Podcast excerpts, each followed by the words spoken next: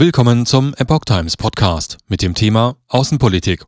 Forschungsministerin nennt China systemischen Rivalen. Ein Artikel von Epoch Times vom 11. Oktober 2022. Vor 50 Jahren nahmen Deutschland und China diplomatische Beziehungen zueinander auf.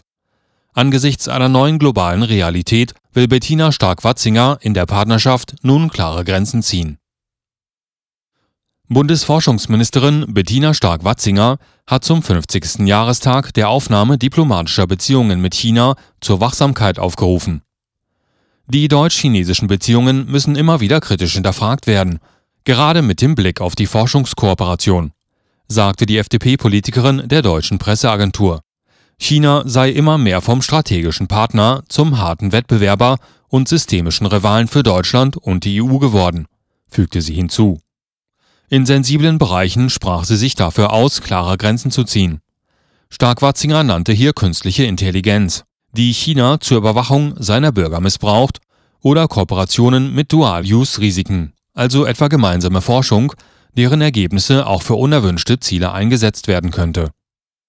Deshalb sagen wir gegenüber China Themen und Kooperationen ab, vor allem bei Schlüsseltechnologien, die wir für nicht vertretbar halten, so Stark-Watzinger. Vor 50 Jahren, am 11. Oktober 1972, hatten die Bundesrepublik und China diplomatische Beziehungen zueinander aufgenommen. Mit Blick auf sogenannte Konfuzius-Institute, die es an mehreren Hochschulen in Deutschland gibt, sagte Stark-Watzinger, jede direkte und indirekte politische Einflussnahme Chinas auf unsere Lehre und Wissenschaft lehne sie ab. Hier sind die Hochschulen gefragt, ob sie von Peking mitfinanzierte und politisch ausgerichtete Institute dulden, sagte sie. Konfuzius-Institute basieren auf Kooperationen chinesischer und deutscher Hochschulen. Britischer Geheimdienst warnt vor Einfluss Chinas. Derweil warnt der Direktor des britischen Geheimdienstes GCHQ vor den Gefahren eines zunehmenden Einflusses der Volksrepublik. Während die Kommunistische Partei die wirtschaftliche Stärke ihres Landes aufgebaut habe, seien gleichzeitig drakonische Sicherheitsgesetze und eine Überwachungskultur eingeführt worden sagte Jeremy Fleming einem Manuskript zufolge, das vor einer für heute erwarteten Rede veröffentlicht wurde. Außerdem treten die Chinesen militärisch aggressiver auf.